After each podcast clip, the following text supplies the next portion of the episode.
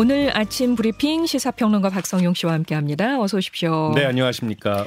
방역 당국이 코로나19에 걸렸던 사람들에게도 백신 접종을 받으라고 권고를 했는데요. 접종 간격을 자연 면역을 고려해서 새롭게 설정을 했다면서요? 네, 그렇습니다. 아, 우선 어제 발표된 코로나 확진자 수는 전날보다 8천 명 가까이 줄어서 3만 5,900여 명으로 집계가 됐습니다. 오늘 발표될 확진자 수는 어제보다 더 줄어서요. 3만 명대 초반이 될 것으로 예상이 됩니다. 이처럼 유행세는 둔화하고 있는데요. 하지만 방역 당국은 이 오미크론 변이의 전파력이 더 강해질 것으로 분석하고 있습니다. 이에 따라서 코로나에 걸렸던 사람들도 백신 접종을 받으라고 권고했고요. 접종 시기 기준도 밝혔는데요. 코로나에 확진됐던 사람은 기초 접종을 확진일로부터 3주 후에 추가 접종은 확진일로부터 3개월 후에 맞으라는 겁니다. 기초 접종이 1, 2차를 말하는 거고 네, 그렇습니다. 추가 접종이 3차, 4차 접종을 얘기하는 거죠. 네, 그렇습니다. 예방접종 대응 추진단은요, 누적 확진자 수가 크게 증가함에 따라서 감염으로 얻는 자연 면역 효과를 고려해서 기초접종과 추가접종 간격을 설정한다고 밝혔는데요. 기존에는 이 확진자 접종 방침을 증상 회복 및 격리 해제 후라고 명시했는데 이번에 구체적인 기간을 제시한 겁니다. 네.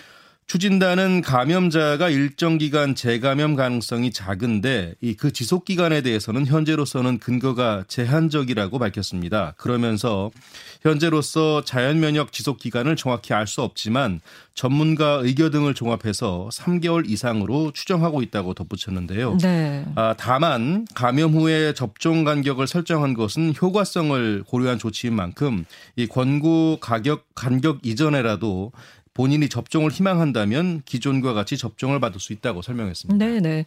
뭐 받을 때 이제 접종 대상자다. 뭐 내가 접종을 받겠다 얘기하시면서 본인이 언제 접종을 이전 접종을 받았었는지 예. 아니면 뭐 확진이 됐었는지 언제 끝났는지 뭐 이런 얘기들을 좀 자세하게 하고 접종을 받아야 되겠습니다. 아 맞습니다. mRNA 기반의 코로나 백신이 급성 심낭염 발생과 연관이 있다는 국내 연구 결과가 나왔는데요. 네. 이게 그러면은 화이자와 모더나 백신 얘기하는 거죠? 네 그렇습니다. 화이자와 모더나 백신이 대표적입니다. 어, 대한민국 의학 한림원 코로나19 백신 안정성 위원회 연구 결과인데요. mRNA 백신 접종이 급성 심낭염의 빈도 증가와 연관이 있다고 결론을 내렸습니다. 참고로 심근염은 심장 근육에, 심낭염은 심장을 싸고 있는 얇은 막에 염증이 생긴 것을 말하는데요. 네네. 어, 연구에서 백신 1차 접종을 한 환자들의 급성 심낭염 발생률은 화이자 백신의 경우 6.87배, 모더나 백신의 경우 5.22배 증가했습니다. 그리고 2차 접종을 한 환자들의 급성 심낭염 발생률은 화이자 백신은 6.5배, 모더나 백신의 경우 1.77배 높았습니다. 이런 가운데 방역 당국이 최근 9차 보상위원회를 열어서 예방 접종 후 이상 반응으로 피해 보상이 신청된 사례 2,700여 건을 심의했는데요. 이 가운데 28%에 해당하는 780여 건에 대해서 예방 접종과의 인과성이 인정돼서 보상이 결정됐습니다. 그리고 코로나 확진에 따른 생활 지원비는 오늘부터 온라인으로도 신청을 할 수가 있다고요? 네. 생활 지원비는 코로나 때문에 입원하거나 격리된 사람 가운데 유급 휴가를 제공받지 못한 확진자에게 주는 지원금인데요. 그동안은 읍면동을 직접 방문하거나 우편, 전자우편으로 신청할 수 있었습니다. 네. 하지만 오늘부터는 정부 24에서 온라인으로 신청할 수 있는데요. 격리가 해제된 확진자는 정부 24에 접속한 뒤에 보조금 24 나의 혜택 메뉴에서 맞춤 안내 조회 후에 생활 지원비를 신청할 수 있습니다. 신청에 필요한 항목은 관련 시스템 간 정보 연결을 통해서 자동으로 채워지, 채워지기 때문에 별도의 구비 서류 등을 첨부할 필요가 없는데요. 아, 다만 확진자가 근로자인 경우는 유급휴가를 제공받지 못했음을 증빙하는 유급휴가 미제공 확인서를 첨부해야 합니다. 네. 아, 윤석열 정부 출범 후 처음으로 북한이 어제 동해상으로 단거리 탄도 미사일을 발사했습니다. 네, 어제 오후 6시 29분쯤 북한이 평양 순안 일대에서 동해상으로 단거리 탄도 미사일 3발을 발사했습니다. 군 당국이 세부 재원을 분석하고 있는데요. 일단 초대형 방사포일 가능성이 큰 것으로 알려졌습니다. 이번 발사는 올해 들어서만 16번째 무력 시위인데요. 윤석열 정부가 들어선 뒤 북한이 감행한 첫 도발입니다.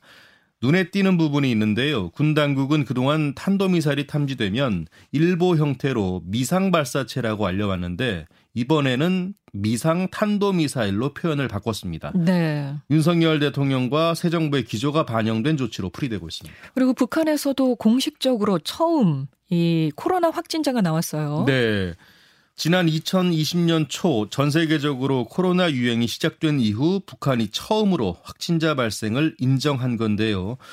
어, 조선중앙통신이 보도한 내용을 보면 정치국 회의가 소집이 됐고 이 자리에서 비상 방역 전선에 국가 최중대 비상 사건이 발생했다고 했습니다. 네. 이어 지난 8일 어느 한 단체의 발열자들에게서 검체를 채집해 분석한 결과 오미크론 변이 바이러스와 일치한다고 결론 내렸다고 밝혔습니다.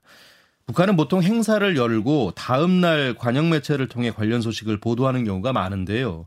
이번처럼 아침에 회의를 열고 곧장 회의 결과를 보도하는 것은 굉장히 드문 일입니다. 네네. 이 그만큼 북한이 현 상황을 엄중하게 인식하고 있다는 것으로 풀이되고 있는데요. 관련해서 우리 방역 당국은 이 잔여 백신을 북한에 공유하는 방안을 검토한 적은 없지만 필요하면 관계 부처와 협의해서 공여 가능성을 검토하겠다고 밝혔습니다. 그래서 처음 이 북한에서 코로나 확진자가 나왔다는 보도가 나오면서 미사일 발사를 늦추는 거 아닌가 이런 전망이 예, 나오기도 했었는데요. 그렇죠. 예, 근데 미사일 발사는 이루어졌고요. 네. 어, 북한의 의료 체계가 어, 어떤지 모르겠습니다. 뭐썩 좋은 것 같지는 않은데 예. 이 코로나 대응이 잘 이루어질지에 대해서도 또 남북 간에 어떻게 또 협력이 이루어질 수 있을지에 대해서도 앞으로 이 북한 상황을 좀 주시해 봐야 되겠습니다. 네, 그렇습니다. 쌍용차 인수전이 3파전으로 좁혀졌습니다. 이르면 오늘 조건부 인수 예정자가 확정될 수도 있다고요? 네. 쌍용차 재인수전에 뛰어든 곳은 세 곳인데요. KG그룹, 파빌리언 P연합과 쌍방울그룹 그리고 ELBNT입니다. 무엇보다 인수전의 관건은 자금력인데요. 앞서 우선 협상 대상자였던 에디슨 모터스 컨소시엄이 인수 자금을 제때 조달하지 못해서 인수합병에 실패했기 때문입니다. 매각 절차는 먼저 조건부 인수 예정자를 확정한 뒤에 공개 입찰로 최종 인수자를 확정하게 되는데요. 이르면 오늘 이 조건부 인수 예정자가 결정이 됩니다. 다만 변수가 있는데요. 지난달 감사인의 감사의견 거절로 발생한 쌍용차 상장 폐지 사유입니다. 물론 법적으로는 상장 폐지가 확정이 돼도 매각 절차는 진행이 되는데요. 하지만 쌍용차 인수 전에 상당한 영향을 줄 수는 있습니다.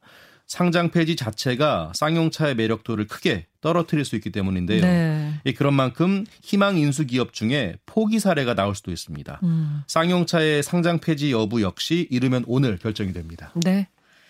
종합병원 인근에 질비하게 들어선 일부 약국들이 공동으로 도우미를 고용해서 환자들을 차례로 안내하는 행위가 있었다고 합니다. 예. 이게 호객 행위에 해당한다는 대법원의 판단이 나왔습니다. 네.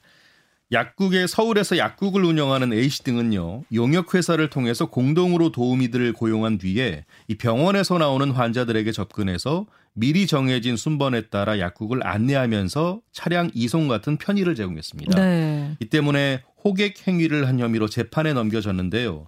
참고로 약사법에서는 시장 질서를 어지럽히는 행위, 약국의 명칭 등으로 소비자를 유인하는 행위 등을 금지하고 있습니다.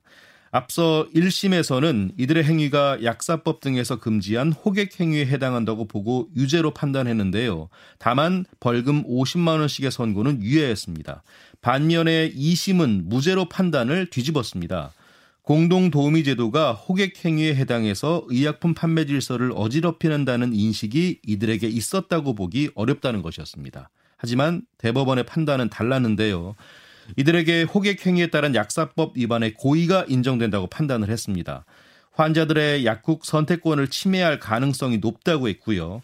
의약품 시장 질서를 해할 가능성이 크다고 지적했습니다. 네. 이번 판결에는 의미가 있는데요. 설령 합의하에 정한 나름의 기준에 따라서 환자를 유인한 경우에도 약사법이 금지하는 호객 행위에 해당한다는 점을 명확하게 게시한 겁니다. 그러네요. 자, 그리고 정부가 오는 15일부터 홍수 비상 대응 체계에 돌입한다고 합니다. 네, 이제 곧 여름이 오고요. 태풍과 집중호우도 이어질 텐데요. 환경부가 이에 따른 피해를 막기 위해서 기상과 수문 상황에 따라서 홍수 대책 상황실을 운영하고요. 홍수 취약 지구와 인근의 수해 방지 자재를 비축할 계획이라고 밝혔습니다. 또 올해부터는 이 댐 수문 방류를 결정할 때 기상 예보뿐만 아니라 댐 운영 정보도 공유하고요. 중대한 홍수 피해가 발생했을 때 수자원 분야 전문가 등으로 구성된 수해 원인 조사 위원회를 새로 조직해서 가동하기로 했습니다. 네. 아, 그리고 기존에 관심, 주의, 경계 심각으로 제공하던 홍수 경보, 홍수 정보도 둔치 주차장 침수, 하상도로 침수 등 시설별로 정보도 음. 제공할 예정입니다. 네. 정부는 이와 함께 다음 달 21일부터 한 달여 동안 소양강 댐 등 19개 다목적 댐의 수위를 제한 수위보다 낮게 유지해서 홍수 조절 용량을 두배 정도 늘린다는 방침입니다. 네. 지난 10일에 개방된 청와대 개방 기간이 20일가량 연장됐어요? 네. 청와대 관람 신청자가 어제 0시 기준으로 231만 명을 넘었습니다. 말 그대로 뜨거운 관심이 아닐 수 없는데요. 이에 따라 대통령실이 당초 오는 22일까지로 예정됐던 청와대 개방 시간을 다음 달 11일까지 연장하고요. 관람 신청을 받기로 했습니다. 어제 낮 12시부터 신청 접수가 시작됐는데요. 스마트폰으로 이 청와대 개방 누리집에 접속한 뒤에 네이버, 카카오톡, 토스 애플리케이션 가운데 하나를 선택하여서 신청하면 됩니다. 아, 물론 PC로 신청할 수도 있고요. 접수는 관람 9일 전에 마감이 되고요. 당첨자에게는 관람 8일 전에 국민비서를 통해 메시지가 전달됩니다.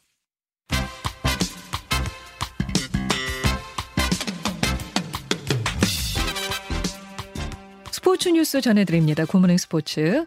조금 전에 영국 프리미어리그 토트넘과 아스널의 경기가 끝났습니다.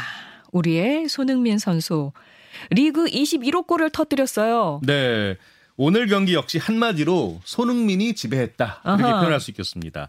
손흥민은 오늘 새벽 아스널과의 경기에 선발 출전해서요. 케인의 멀티골로 2대 0으로 앞서던 후반 2분에 쐐기골을 터뜨렸습니다. 케인이 상대 골문 앞에서 아스널 수비와 경합을 펼치는 과정에서 뒤로 흐른 공을 정확하게 골문 안으로 밀어 넣었는데요.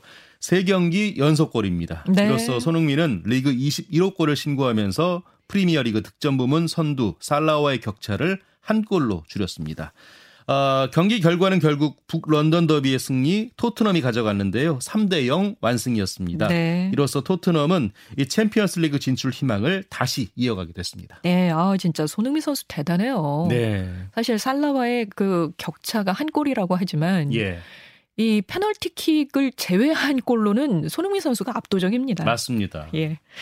한국 높이뛰기 간판이죠. 우상혁 선수 10년 전부터 꿈꿔온 무대라는 세계 육상 연맹 다이아몬드 리그에 이번 주말에 출전한다고요. 네, 우선 우선 이 세계 육상 연맹 다이아몬드 리그가 무엇인지부터 간단히 소개해 드리면요. 세계 최정상급의 초청 선수들이 장소를 바꿔가면서 경기를 하다가 최종 시리즈에서 챔피언을 가리는 육상의 빅리그입니다.